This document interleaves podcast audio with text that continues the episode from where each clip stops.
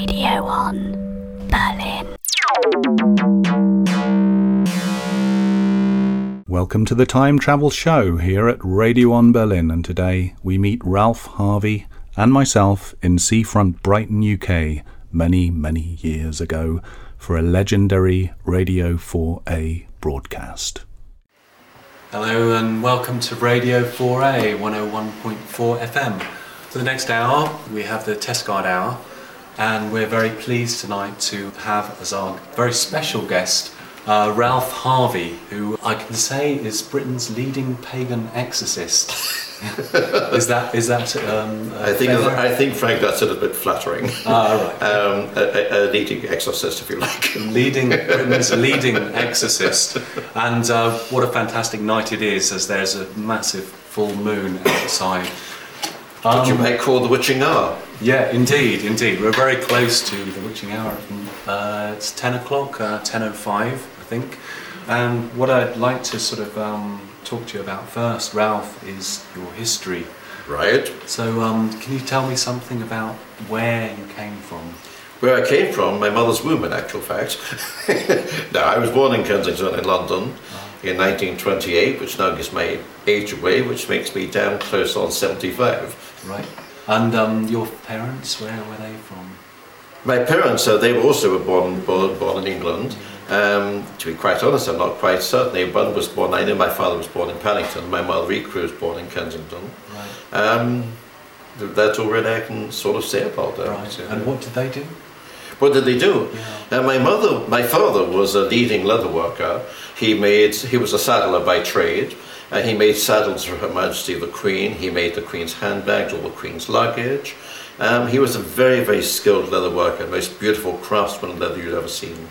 In fact, there was a magazine many years ago called Lilliput, uh, which ran a whole section just on his background and his life and some of the beautiful things he had created.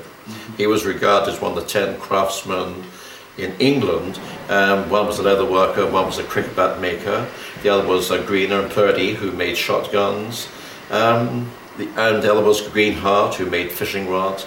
And he was listed in the top 10 of artisans in this country. Right. And what sort of beliefs did, uh, did your parents have? They were both, my father was quite a strict Christian, but not a fanatic by any means. My mother uh, was a Christian, but as the years go by, um, she definitely got less um, enamored, shall we say, of Christianity. When she used to read of terrible things and happenings around the world, I, many a time I remember her getting very angry, saying, God, why do you let these things happen? When we saw the massacre in very, like in Armenia and things like that.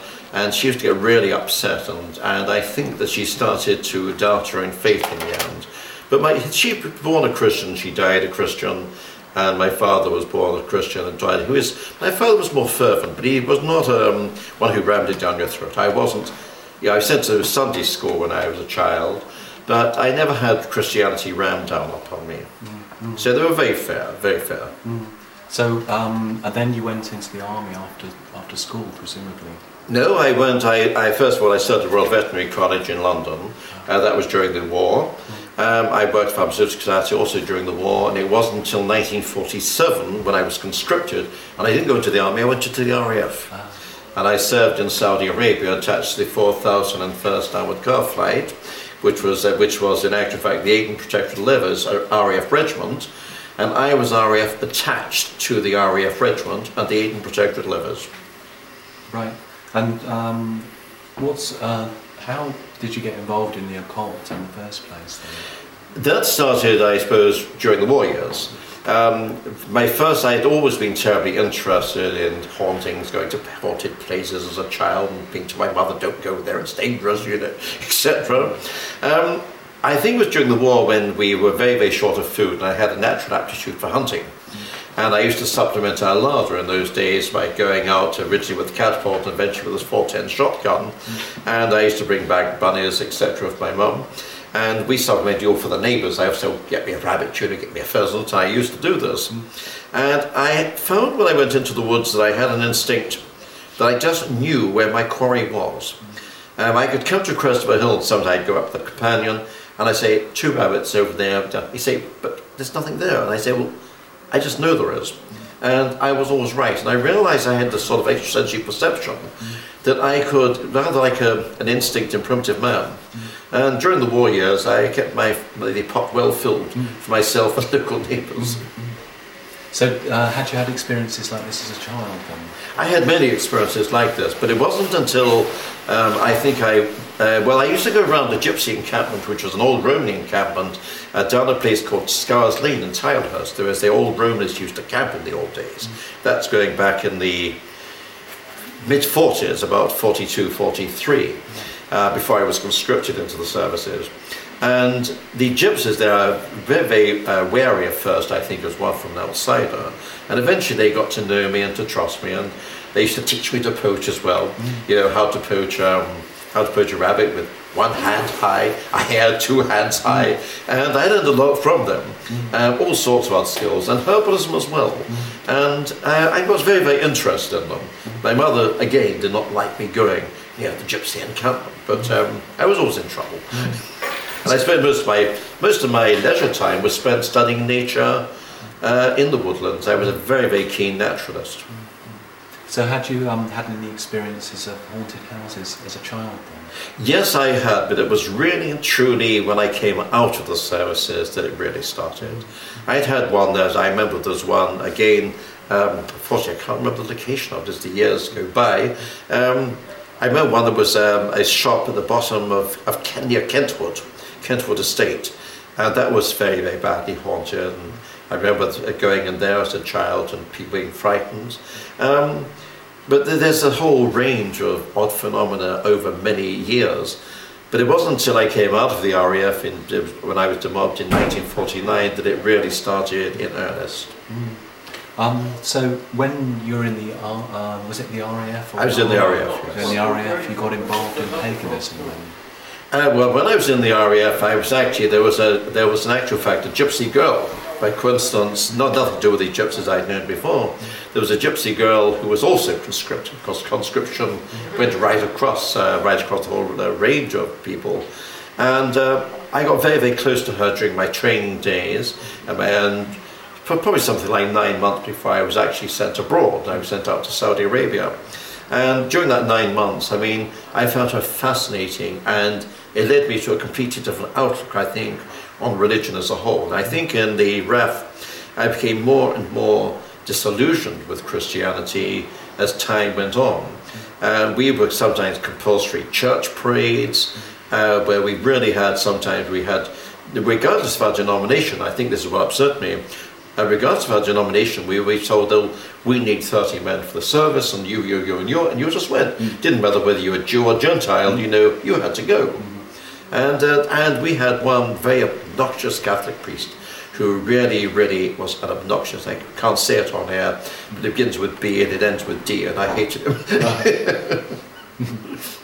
oh, right. Uh, so, um, and you were, you were saying earlier that, um, uh, that you, you started your own sort of organisation? In 1949, I was I was uh, I was demobbed, and in 1950. Um, I realised that all the years, I, of three years I was in nearly, that I really wanted to get out of the service. I was missing it very much, strange enough, than companionship. And uh, some after that, I rejoined the Terriers. But in 1951, after the repeal of the Witchcraft Act, um, I had started studying ritual magic by then, and I was very, very, in, very, very involved in that, but very, very amateur at it. Very, very amateur. I mean, I was very, very young man, and in my 21 to 22 years old, and I was studying, studying intently everything I could find on the subject. Um, I, yes, I, I say about there was the repeal of the Witchcraft Act, and about a year I'm trying to remember the exact dates now, about one year after, about 1952, um, I started a group called the Free Thinkers. And I was at that time with a lot of university students that said, could you guys put your religion out of your mind? You know, um, Jeff, can you forget that you're a Muslim? You know, can you forget you're a Buddhist? Um, can you forget that you're Jewish? You know, can you forget you're Presbyterian, that you're Church of England, you're Catholic? And really have a discussion and not be influenced by what you were in years gone by. And in other words, don't be influenced by what you were brought up as. And we decided we would clear our minds and we would evaluate every religion that we were taught um, constructively. So it's, and, and could we do this for a whole year? Could we get 52 speakers over 52 weeks? And it was strangely much, much easier than we thought. We had Baptists, Anabaptists, Brethren, Exclusive Brethren, Plymouth Brethren, Jehovah's Witnesses, Presbyterians, you know, you know it, um, it, it was just me, Foursquare Gospelers. We had Jewish, we had Muslims, we had Buddhists. Mm. It was surprisingly easy. We even had Zoroastrians, Shintoists from, from uh, Japan. They all lectured, and would, each one would expound as to why they were right and all the other religions were wrong. And at the end of each meeting, we used to listen to the priest or whoever was lecturing very, very carefully, and they were very, very convincing in their arguments. And at the end of the evening, we would all take a vote, and nine times out of ten, the majority of us all say, Hallelujah, we're all Baptists. Until we listen to the Presbyterian, which case said, next week, Hallelujah, we're all we're all Presbyterians. Until we listened to the Church of England, and so it went on, we're all Jewish, you know, um, and eventually there was, I always remember one very amusing incident, that it was when I think we had the Jewish rabbi. The Jewish rabbi came along, and I, one of the questions we put to him was, why do we need a mediator to get to God? You know, you can only get to get to, to, to God through Christ, you see. And the Jew said, nonsense, you don't need a mediator at all. You go straight to Jehovah. We do not have an intermediary. And this made a lot of sense to us. And I think at the end of that meeting we said, hallelujah, we're all, we're all you know, going to, be, we're all Jewish now. And then the following week, I think we had the Muslim. And he said, no, no, no, the, the, the, the rabbi has got it completely wrong. You do need a mediator. But where you're going wrong it's got to be, you've got to be through Muhammad to Allah.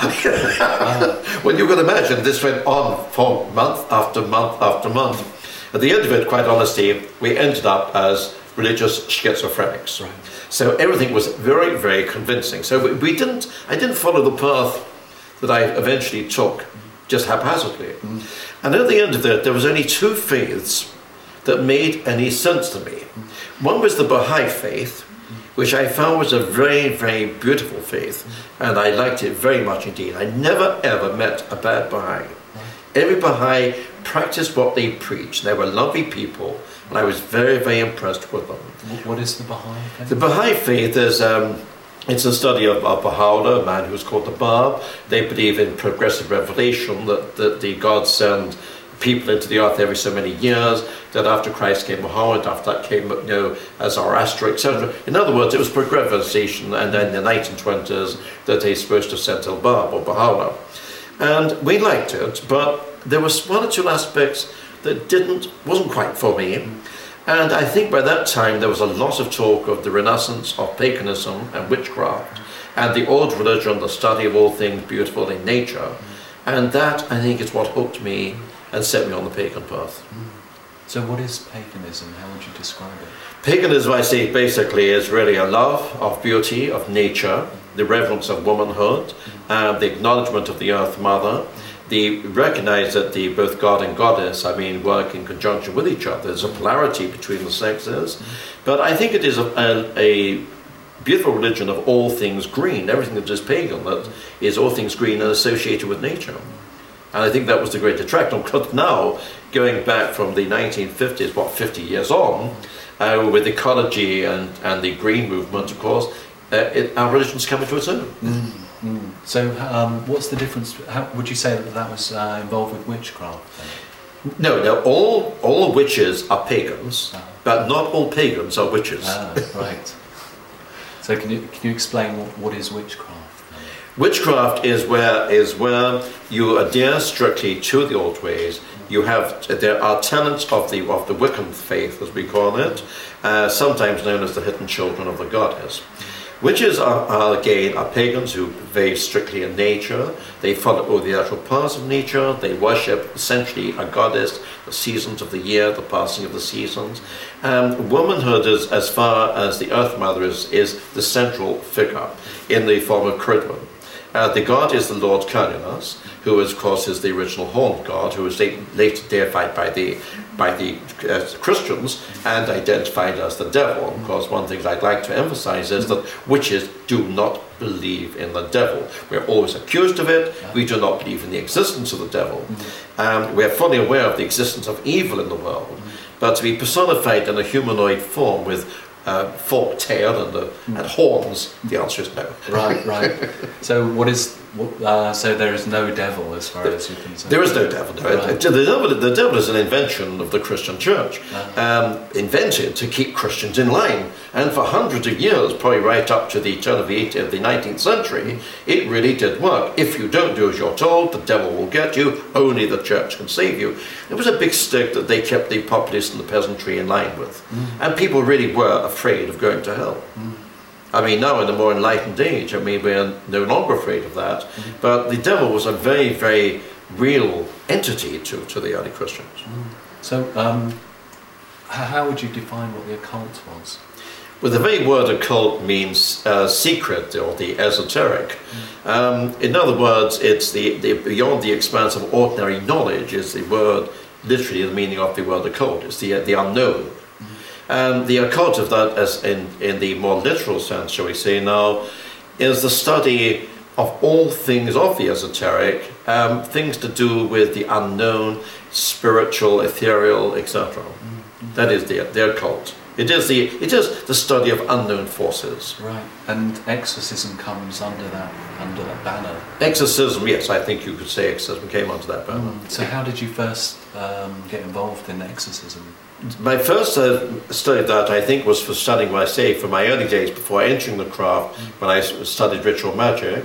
And I was very, very interested in magic of Abramelin the Mage, as, he, as it was known. I studied the works of Idries Shah. Uh, in fact, I studied a lot of the great masters there. And I think it was uh, uh, the Mage, actually, who led me into rituals that eventually started me as an exorcist. Mm. Although, although, although I'd like to clarify one thing although over the years I have gained a reputation as an exorcist, um, I only use exorcism as a very, very last resort. Mm.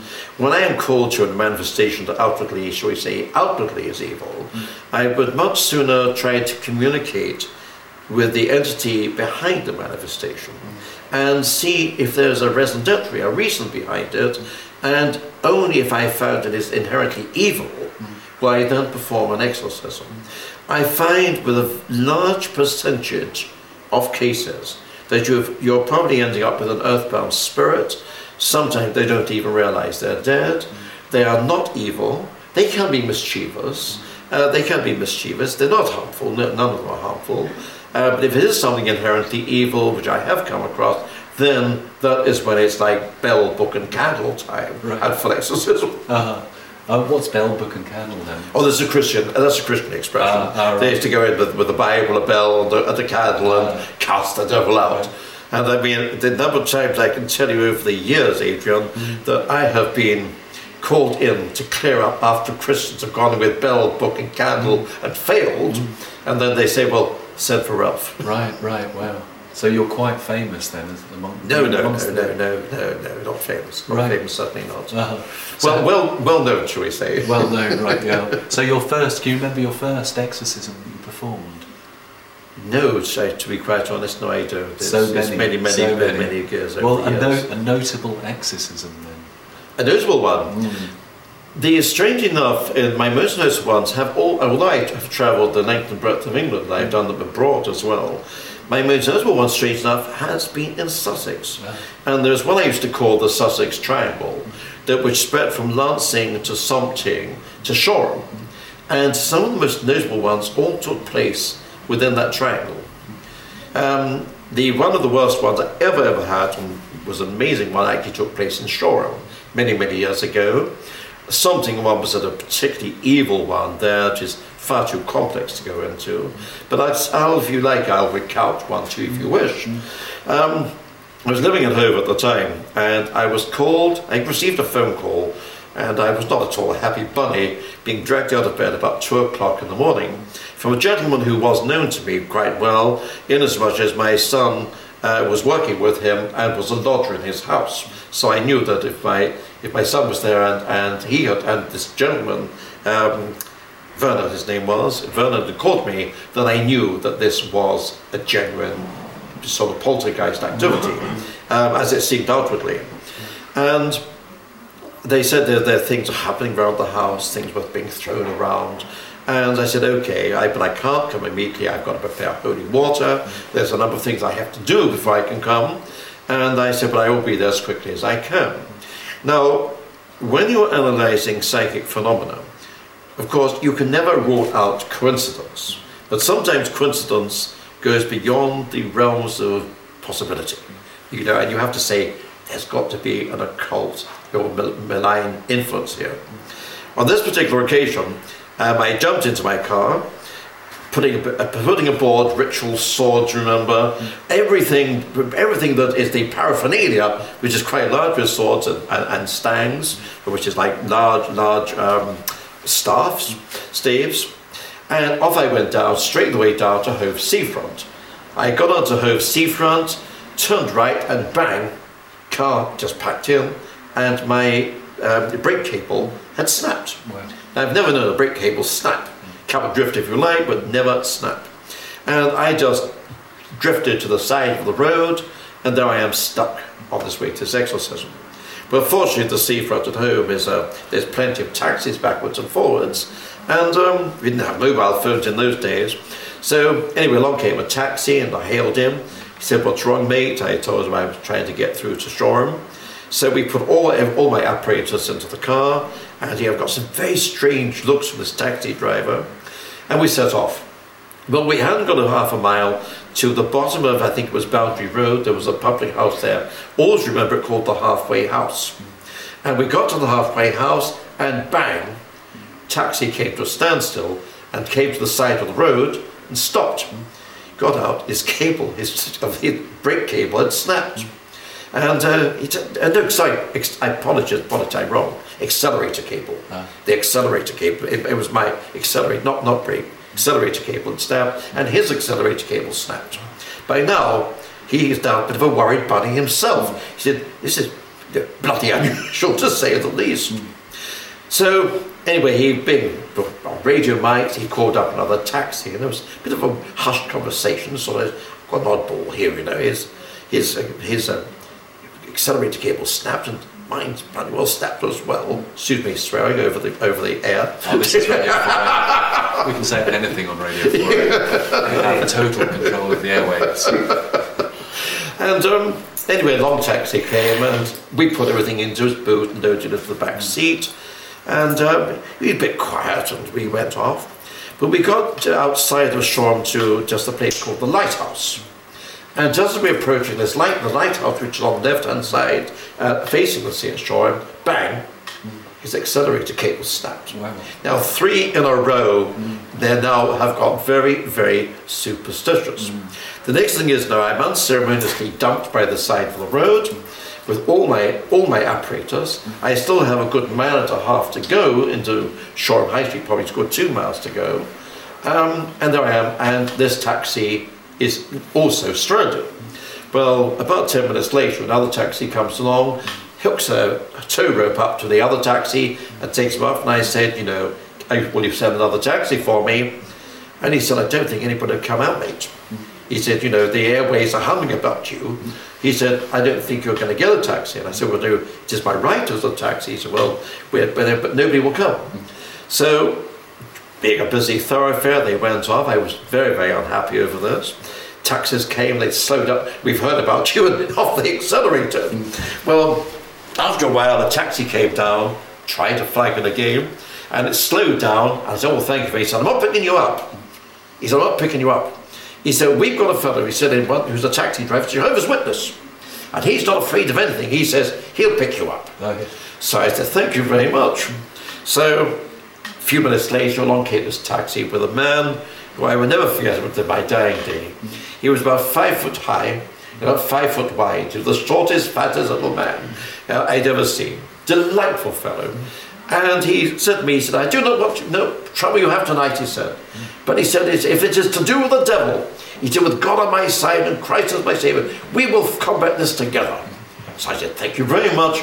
I'll take all the help I can get on this one. So with that, we put everything into his taxi and nothing further happened. Well, we pulled up, we pulled up with this road in, in, in uh, Shoreham. And as I got out, I started unloading all of my stuff. This taxi driver jumped out of the cab and he had the most enormous Bible I'd ever seen. It was one of these tomes with leather thing that was the family, you know, the great leather ones you've probably seen them, about 100 years old or more. Great Victorian thing, all the births and deaths of the family. And, and he opens it as a certain section there. And he puts his hand on the dashboard and he pulls out this enormous crucifix, which was, I always remember it was an ebony with silver edges to it and a silver Christ on it. And this very, very large one, about a foot high, and this book cradled across his arm. He goes into the house, there's crowds of people in the street, everything, and there's thumbs and bang, and we're saying, What's going on in there? So along comes the along goes this priest. He goes there, you know, I avouch you, I cast you out in the name of the Lord Jesus, etc. He goes, and, and there was one almighty smash. And a chest of drawers came straight down the stairs at him, hit the banister, split into a thousand pieces. The last we saw of him was running up the path, opened the taxi door, threw the spike in, threw the shit across him, jumped it and shot off like the very devil was after him, and we never saw him again. Wow.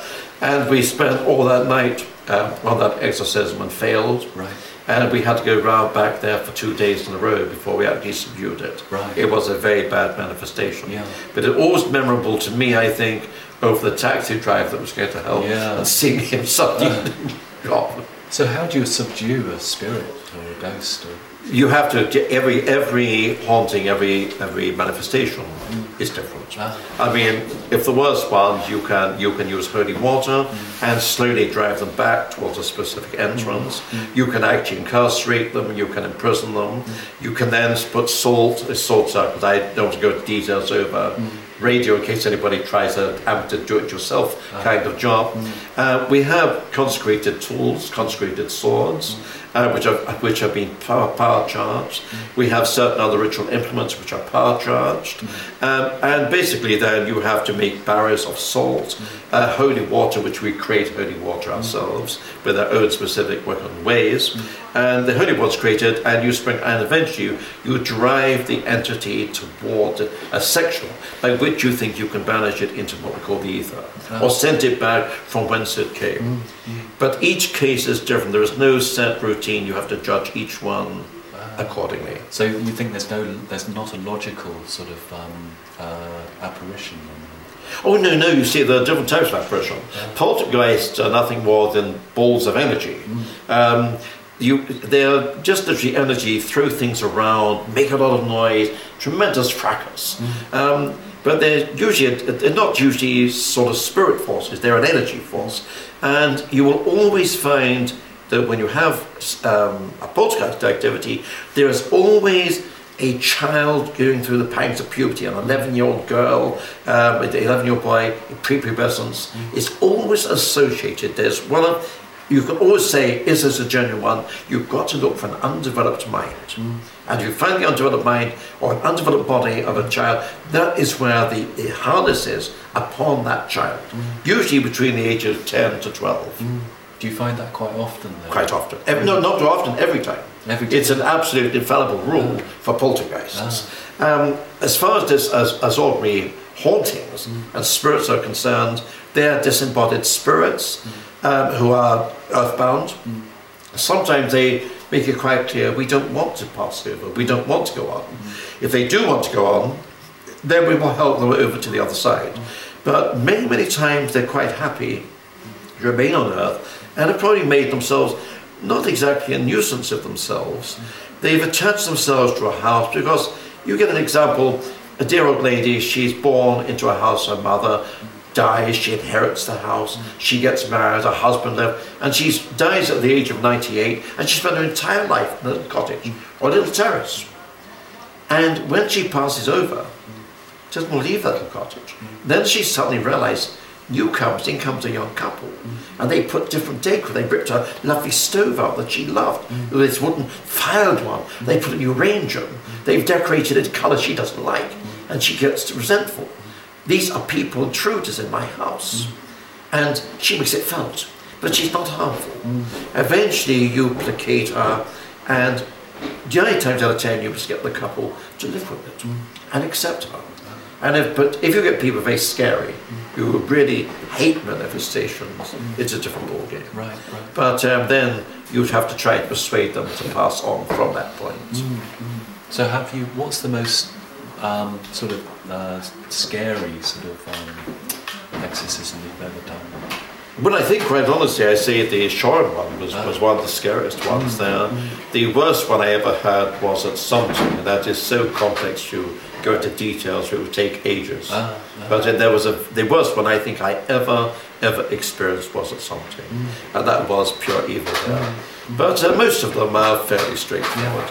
It's very rare. Mind you, Something is, a, is one of the few areas where black magic is practiced as well in mm. Sussex. Ah. We find there's, there's a lot of talk of black magic, and nine out of times out of ten, mm. it's completely and utterly false. It's just people playing with the occult and playing wrongly. Mm. But there was there has always been one groups in the something area who have been evil, and there's been a great deal of phenomena has centered around that particular location. So, so you're saying that places that, that are um, where people have practiced sort of um, sort of ritual. Have like a dark emanation Ah. around that area. Ah, yes, is that an found energy this. then? It is, a, yes, it's a latent energy that adheres to that. Right. And there's an area in something which I mean is bound in, but you might say that you could say the ground is soaked in blood. There's a small section there where I think that the Romans massacred the Celts, and then uh, prisoners were the the Danes raided it and burned it and slaughtered everybody, and the Vikings slaughtered it. You know, it's got bad history of bad vibrations all around there. So have you, have you actually seen the ghost? Or seen more than one, Ah. yeah, many of the others. Right. And what? I mean, what do they look like? Strange enough, the average ghost that I, the average was using the word ghost in a mm. light-hearted mm. way, mm. um, probably looks quite ordinary. It's not a see-through character or somebody walking along with its head tucked underneath its arm. Uh-huh. They often appear as quite ordinary people, quite ordinary people. We had the experience only a few weeks ago coming back from Crawley Down, and we passed a man standing by the side of the road, very grey man. And as I passed him, I just instinctively knew he was a ghost. And my wife says it's a bad habit. I have of giving hitchhikers a lift, and it looked like the man wanted a lift. And I, and uh, I didn't slow down. I drove straight on. My wife said, "Thank God that." I thought you were going to pick him up. She said there was something about that. She said, "Was that a ghost?" I said, "Absolutely certain that it was a ghost." Well, in the Fort military, uh, Fort Newhaven military display team I belong to, um, one of the, the soldiers in the team, in actual fact, um, lives in that area.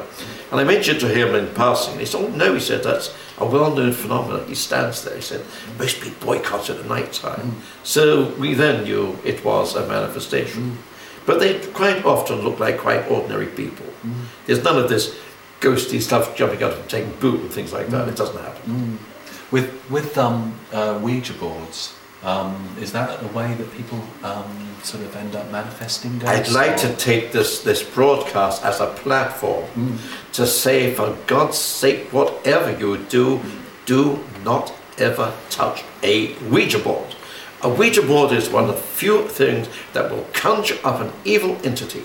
It can appear to you as something very, very benign, be very friendly, give you a lot of good information, and wheedle its way into you. They are very, very dangerous. Mm.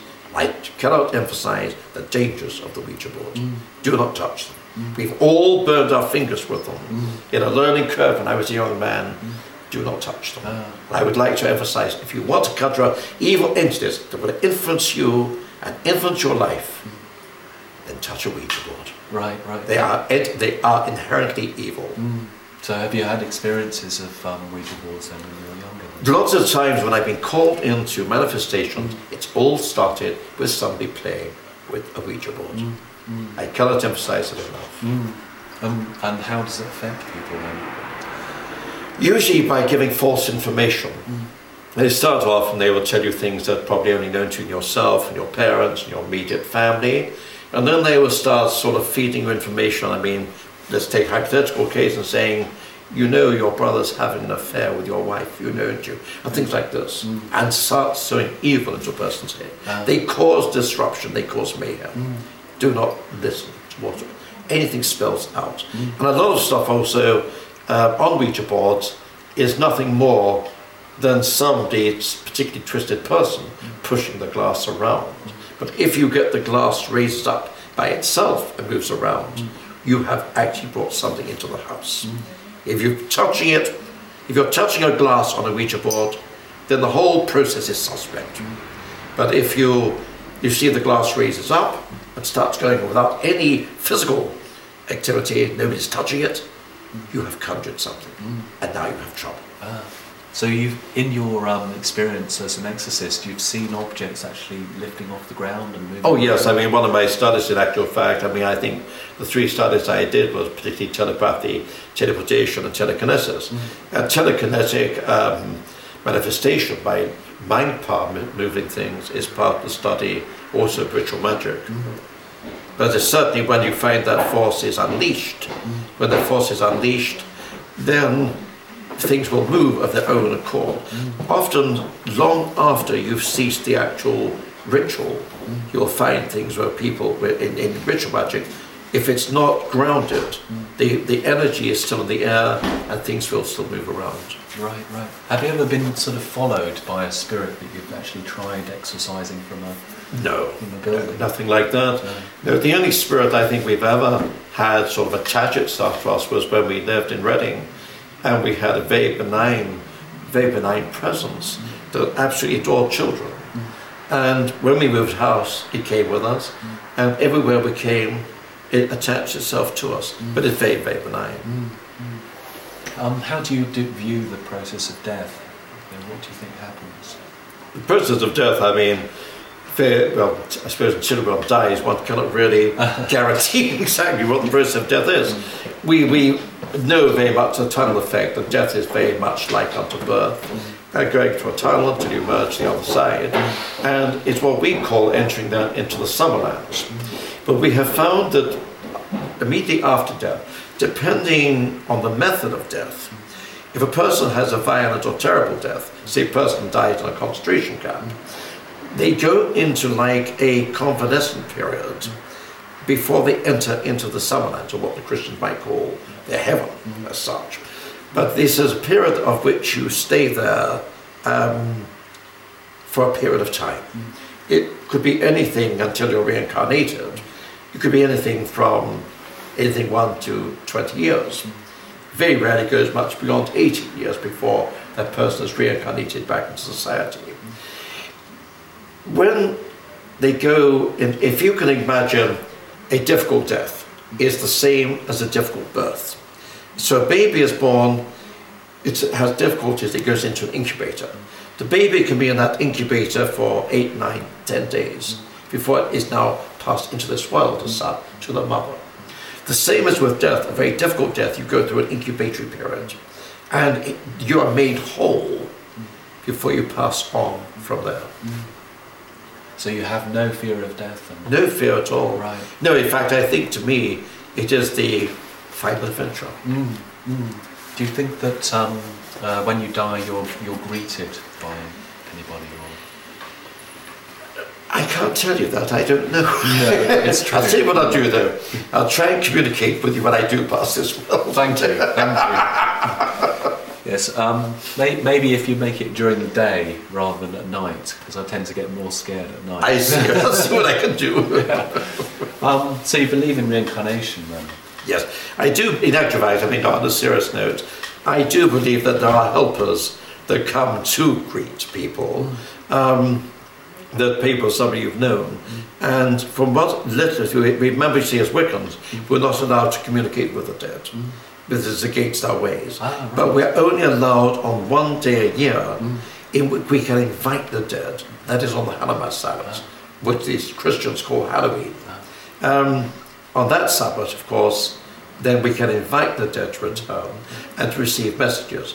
But we do not raise the dead, we do not invoke them. It's not, we don't believe it. We're not spiritualists talking to the dead. So have you ever had a regression? Are you sort of seeing what, what you were, who you were in a past life? regression, I mean, is one of our, what we call our fun evenings. Ah. When we get people to try and go back into what they've been in the past Right. So, um, what kind? Do you know what lives you had before? Yes, I've gone into, I've had some, some lives which have been inexplicable. Because you see, when you do a regression, you land yourself in a particular period, uh, only for a matter of a few minutes perhaps of that period, and you cannot always identify exactly where you are or what you were. I remember one particular regression when I remember being in a boat with people in a very, very bad condition, a long, long boat, um, and people were in a terrible, terrible state. And we were drifting towards land. And I was very, very weak. And I suddenly realized as we saw the land coming up that we had sort of made it to safety. It was a very explicit part of my life. Um, but I do not know where it was. All I know it was a boat and it was at sea. Um, I remember uh, when, on a previous death in 1907, I was reborn in 1928, which gives roughly the reincarnatory period, and that was killed at the Crystal Palace in London. I'm still in a train crash. So, do you think that the people that you meet in life are connected with people from past lives? Oh yes, you'll find that life. It's very on air. You cannot um, on air. You cannot because you need to demonstrate it by sort of with a paper and pen. So it's very very difficult to do that. Um, if you can imagine, you're the centre of a circle. You're the centre of a circle, um, and all around you are other circles. In other words, you have a circle around you, um, and uh, your wife has one around her. Can you excuse me a moment? I've just got a thick throat. I won't be a No moment. You're listening to Radio 4A 101.4 FM. Uh, if you want to visit us on the web, uh, it's www.radio4a.org.uk. And tonight we're listening to Ralph Harvey, Britain's leading pagan exorcist. Um, this is Testcard.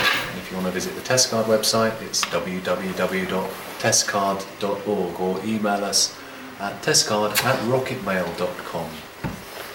And we're just going to continue for the next um, quarter of an hour with, with Ralph.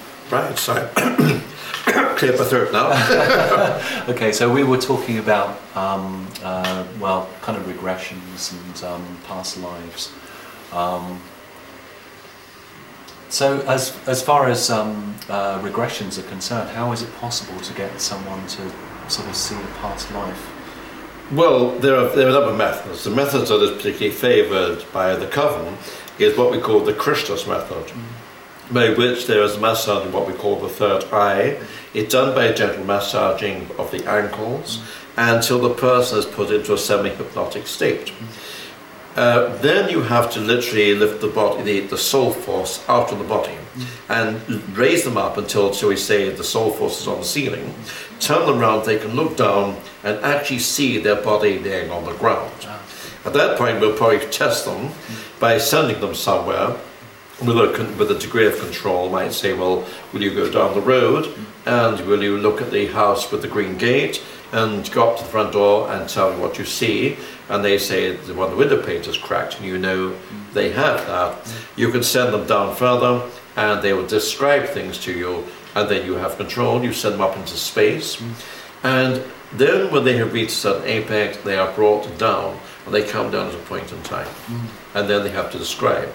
I think that the when you have a, and I call what I say is true regression, nine out of ten people are appalled to find the situations they find themselves in. We find girls that suddenly realize that their hair isn't permed, that they go to wash and they have no soap, there is no electric lights. They probably find um, a, an oil lamp or just uh, an ordinary lamp lit with, um, say, tallow and fat or candles only.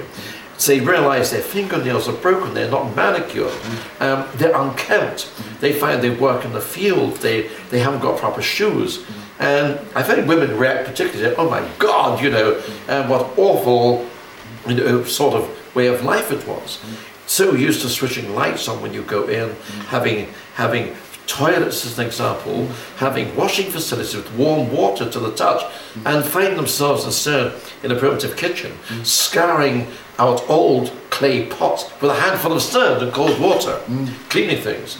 Then you know you have a regression. Yeah. And then you don't find that you'll say, I was the Queen of Sheba, or, you know, I was William Tell in the previous life. Uh, you suddenly find that you were very low-born, peasant type, and the chances of you being highborn or something notable in history, um, well, to schizophrenics, I'm afraid, do just imagination. So, as, um, as far as uh, if, if we go back to sort of ritual, talking about ritual magic, what, how do you define ritual magic? Well, ritual magic, I mean, has to be very, very specific and exacting geometrically, as against Wiccan, in which the, the whole basis of witchcraft and of Wiccan magic is that the intent is all important. So, in other words, if I make a mistake in ritual, provided the intent is clear, it doesn't matter. If somebody misses a word out, puts a wrong word in wrongly, if the circle is not, I won't give the dimensions of a circle, if the circle is three inches too big or three inches too small, it doesn't matter, the intent is there. If the ritual is conducted and the and the, the banishing of evil from the court, quarters is done, and somebody forgets a little, a little banishing ceremony or forgets a certain word, mm-hmm. it doesn't matter, the intent is there. With ritual magic, it has got to be absolutely geometrically correct. The circle must be made to exactly 360 degrees. Every triangle, every has got to be geometrically. It is a work of art to create a ritual magic circle. Mm-hmm. And it has got to be uh, literally exact to the nth degree, or you can invite trouble. That is why I no longer practice ritual magic. Uh-huh, uh-huh. So, what, what kind of magic do you practice now? Uh, ma- magic, I mean, nowadays is basic for healing. Ah. Most of the coven's work is healing and helping people. In fact, the whole basis really of witchcraft is complete the opposite of the awful p- uh, bad publicity in Christian press that gives us. Um, for everything that we do good, they say we could evil. Mm. Um, and it's just such a false premise. Mm. I mean, when they try to back it up and say, oh, but we've got confessions from, you know, Isobel Gowdie, who confessed this in 1688 or something. Mm. Yes, of course she did. You know, after a couple of red hot irons put on her breast and, and pull her on the rack until every bone in the body is dislocated, she'll tell you anything you want to hear. I mean, one of the most notable and terrible cases, I think, was there was a very, very famous French torturer by the name of Sanson, and he would guarantee whatever he wanted the victim to say, he guaranteed they would say it. And one of his proud boasts was that such was the excruciating art that he had achieved. He once said, Give me the Pope himself in my chambers for about the space of an afternoon. I swear before God that the Pope himself would confess to being a witch. Right, wow. Now that is frightening. That is very That is frightening. frightening. And everything that is alleged and against witchcraft has been exalted by torture and excruciating pain.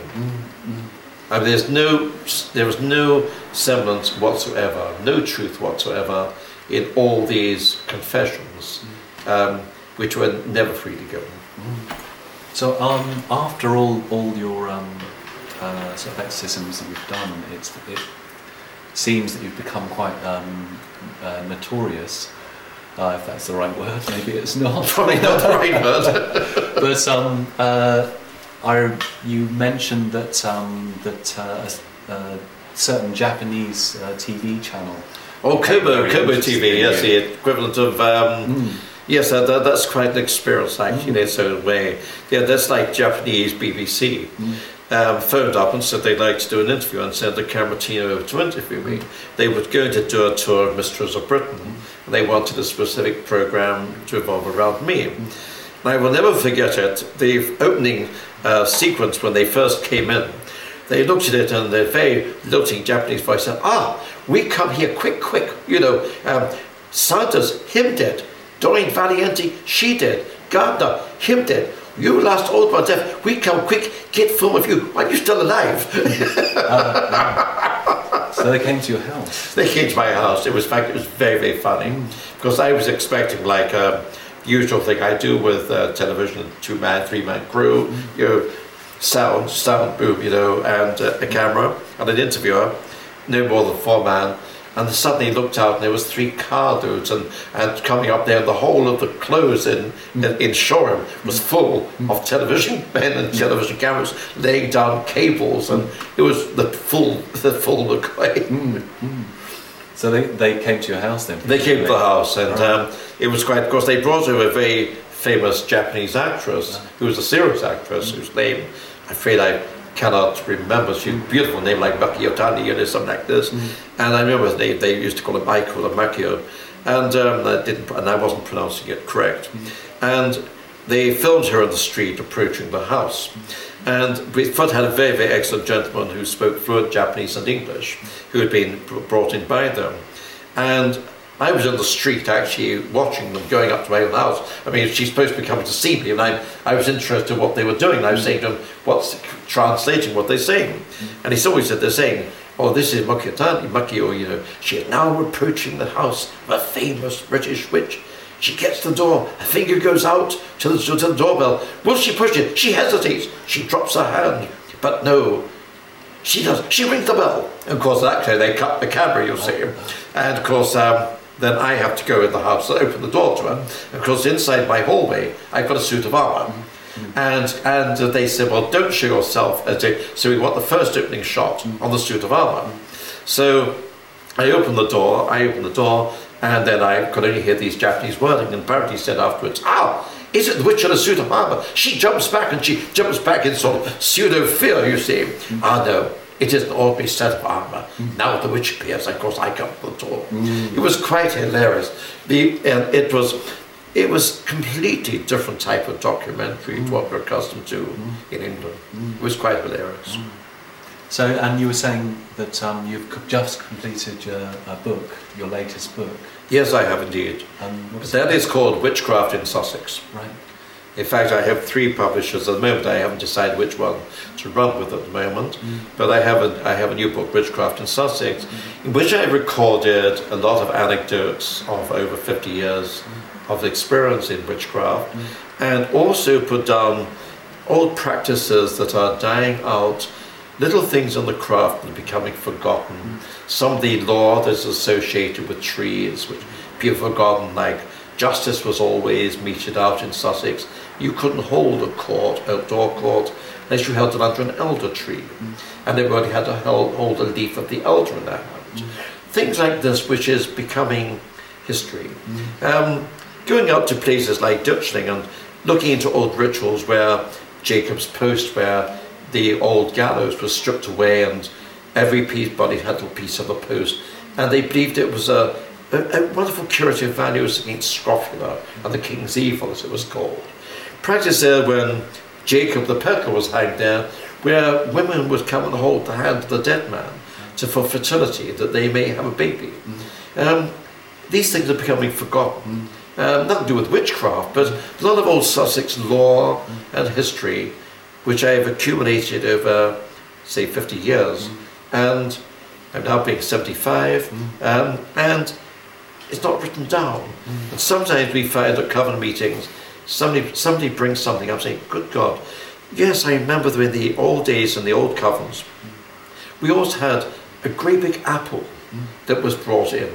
And the apple was split up and it was given a name.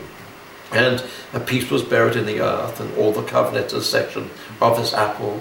Um, these are forgotten. They're not practiced anymore. And I want to make sure they're recorded in my mm. lifetime. Mm. And this is what is in the new book, mm. Witchcraft in Sussex. Although it does also deal with old practices, it has the history of witchcraft in Sussex into it. And we're very lucky that we find in, let's say, between the years of 1500 to 1700, um, there were only 18 cases of witchcraft ever brought in the whole of Sussex in 200 years. And there's only three cases of the death sentence being passed.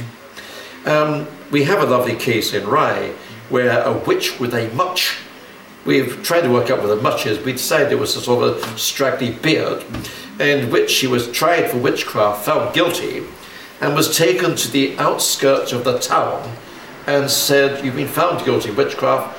The district said, Here is the border between Sussex and Kent. Stepped across here, you go, now in Kent, don't re-enter Sussex. she wasn't hanged. Now, she'd been across the border in Essex. Uh. She'd been hanged from the nearest tree. Uh, uh. In one week, we found in Chelmsford, mm. in Essex, there was over, I think it was 28 witches hanged in one day. Mm. 326 witches hanged in one week. Mm. And over 3,000 awaiting trial mm. in Essex. Mm. Whereas where you think that is just in one month, etc., mm. or one week in Essex, a short period of time. And yet in 200 years, in 200 years in Sussex, we have only 18 cases. And time and time again, we have found the witches taken to the borders and don't come back. Executions did not take place. It was, again, this is one of the reasons I concentrate on Sussex. Sussex was the last bastion of paganism to fall to Christianity. It was the last county to be Christianized. And even so, long after the Christians had set foot here, they only, the, the local people, populace, only paid lip service to the Christians. And the old roots, I mean, this example around Kingsfold, to the Warnham area, where witchcraft was very, very strongly entrenched, where all the local farms hid the witches and looked after them. Um, they never, Matthew Hopkins and people like that, never dared step foot in Sussex on his witch finding crusades. They were hostile to the witch finders. So would you say that Sussex is still a very important place? It is a very important place. It's a hotbed to this day. Yeah. There are covens from one end of Sussex to the other, Yeah. and they are growing. We're coming back. So uh, finally, well, uh, that was a, that's a good note actually to sort of um, uh, to sort of pass on. But um, um, you're about to uh, tour America, I think. That's correct. I mean, what we call a sing for your supper job. Mm. Uh, you don't get paid for it, mm. but they pay your fare out there. You mm. pay your airfare, uh-huh. and they put you up and take you out. And I'm doing 11 lectures over over a 22 day period. Basically, the Americans want to know the old roots of witchcraft in this country, uh-huh. and I find American witchcraft has strayed so very, very much from the traditional roots of it. And I'm hoping very, very much to you know, go back and teach them some of their common ground. Right, right. And they're, they're very, very much looking forward to it. I mean, but they're, the numbers of different covens, the sects and schisms that has been split into in America is quite sad to a degree. Um, but it depends again whether you get into the Bible belts of America to other areas which are, you know, very, very easy going. At least one thing in America, um, witchcraft, uh, the Wicca, has been recognized as, by the state as a religion. Mm. And that is something we still have to do. A Wiccan wedding or hand fasting in America is recognized as a valid wedding, mm. as a valid mar- marriage. Here, if we have a hand fasting, we still have to go to uh, and get it at the registry office Yeah. before it is recognized. Yeah. And that is still to come. Mm. It's one of the things we must strive for here, for our religion to be recognized by the state. Okay, Ralph, on this um, beautiful full moon night, um, I'd like to thank you for coming in to Radio 4A and uh, to, for this test card hour. You're very, very welcome, Adrian. You know, anytime, pick up the phone. Okay, Got to go with you. You have been listening to Ralph Harvey, Britain's leading pagan exorcist, on Radio 4A, 101.4 FM. Thank you and good night. You have been listening to the Time Travel Show on Radio On Berlin with Ralph Harvey and Adrian Shephard. Wherever you are, whatever you're doing, we wish you a healthy and peaceful journey. Thank you for listening. You have been listening to Radio on Berlin. Yeah.